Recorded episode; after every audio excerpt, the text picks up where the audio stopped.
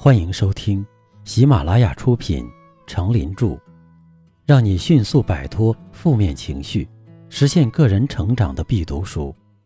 别太纠结，也别太不纠结。播讲，他们叫我刚子。欢迎订阅并分享给你的朋友。第五章，不指责，发挥一下赞美的力量。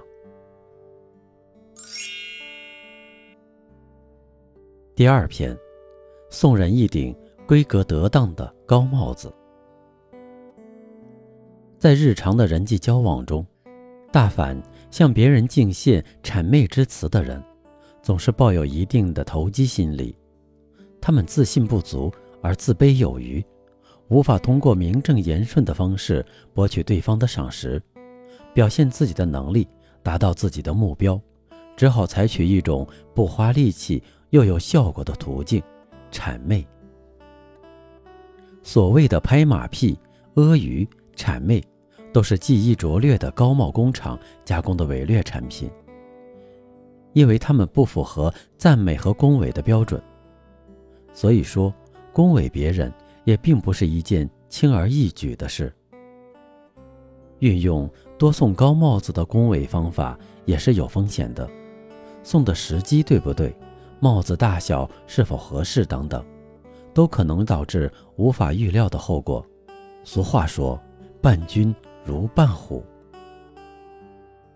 李克用是晚唐时期沙陀部落的酋长，他出生时就瞎了一只眼睛，他生性凶残，人称独眼龙。有一天，他叫一位名叫孙元的画家替他画一幅肖像，画家想了一会儿。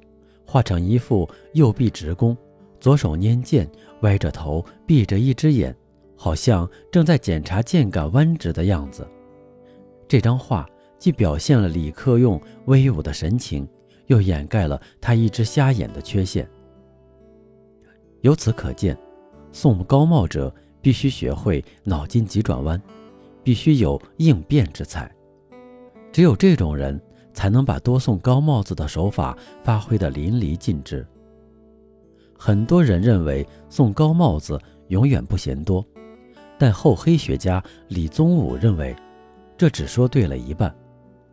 这样做是在进行一种人情铺垫，在为说话办事埋设伏笔，所以说才可能中得马骑。但是使用这一手段还有一情况需要特别注意。即在关键时刻对症下药地送上一顶规格得当的高帽子，可以获得立竿见影的效果。唐贞观八年，李大亮任剑南道巡查大使。有一次出巡，他发现一个叫李义府的人才学出众，于是李大亮举荐其才，对错中地，补为门下典仪。从此。李义府便跻身于朝廷。后来，李义府又得到黄门侍郎刘季和侍御史马周的赏识，此二人又合力向唐太宗举荐。唐太宗召见他，令他当场以《咏鸟》为题赋诗一首。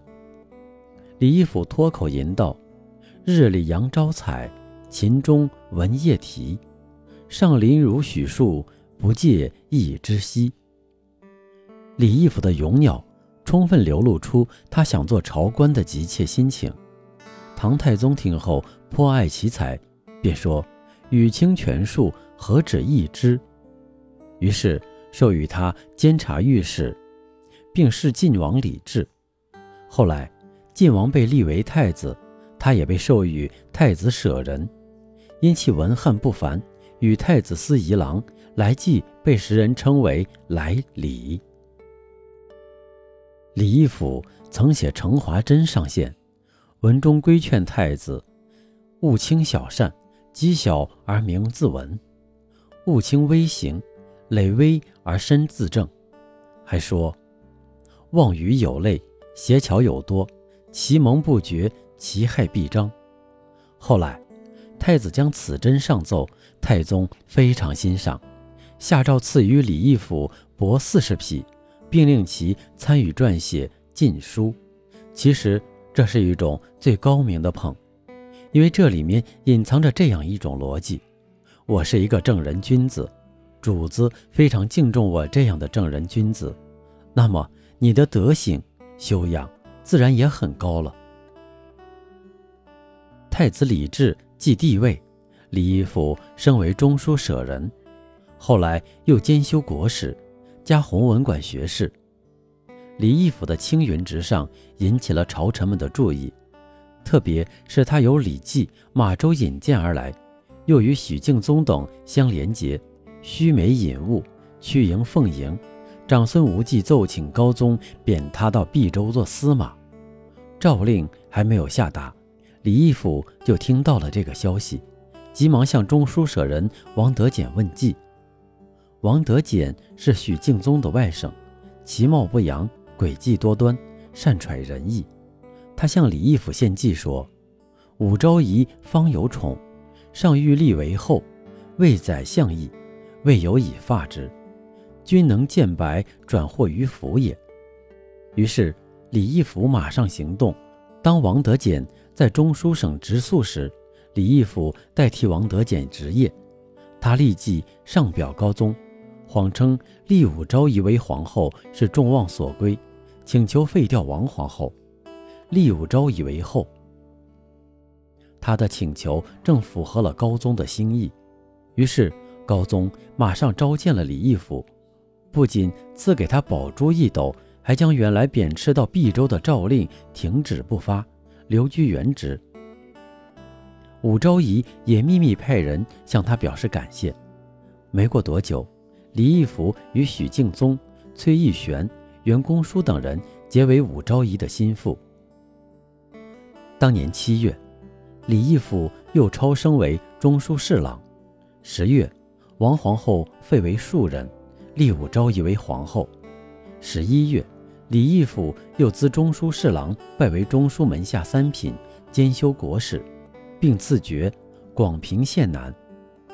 向皇上奏报立武昭仪为皇后是众望所归，这顶高帽子送的正是时候，真是一条妙计得逞，立即青云直上。高帽虽好，但尺寸一定要合乎规格才行，滥做过重的高帽是不明智的。赞扬招致荣誉心，荣誉心产生满足感。当人们发现你言过其实时，就会感觉受到了愚弄。所以宁肯不去恭维，也不要夸大无边。无论用传统交际的眼光看，还是用现代交际的眼光看，阿谀谄媚都是一种卑鄙的行为。正人君子避其他，小人之辈。也不便明火执仗应用它，即使拍马行家或马屁精，也会对这种行为嗤之以鼻。孔老夫子有话：“巧言令色，鲜矣仁。”毛泽东生前也多次批评过吹吹拍拍、拉拉扯扯的庸俗作风，可见恶语谄媚者无仁无义，俗不可耐。过分粗浅的溢美之词会毁坏你的名声，降低你的品位。人总是喜欢奉承的，即使明知对方讲的是奉承话，心中还是免不了会沾沾自喜，这是人性的弱点。换句话说，一个人受到别人的夸赞，绝不会觉得厌恶，除非对方说的太离谱了。所以，恭维话要有坦诚得体的态度。而且要冲着对方得意之事发飙，有一份诚挚的心及认真的态度，是奉承别人的首要条件。言辞会反映一个人的心理，因而轻率的说话态度很容易被对方识破，而产生不快的感觉。恭维话不是廉价的商品，可以随时随地乱扔。因为人们对一些廉价的东西是不会放在心上的。对于不了解的人，最好先不要深谈，要等你找出他喜欢的是哪一种赞扬，才可进一步交谈。更重要的是，不要随便恭维别人，有的人根本不吃这一套。高貌就是美丽的谎言。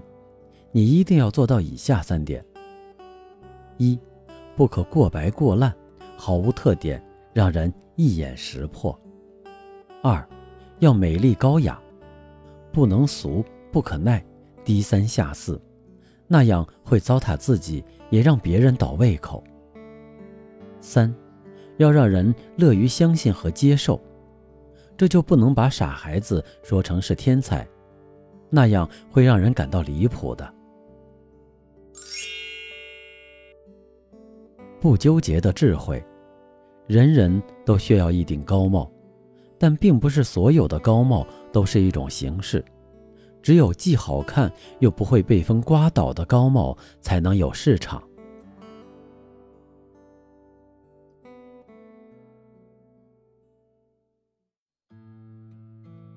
您刚才收听的是，让你迅速摆脱负面情绪，实现个人成长的必读书。别太纠结，也别太不纠结。由喜马拉雅出品，程林著，播讲。他们叫我刚子。欢迎订阅这个专辑，感谢您的收听。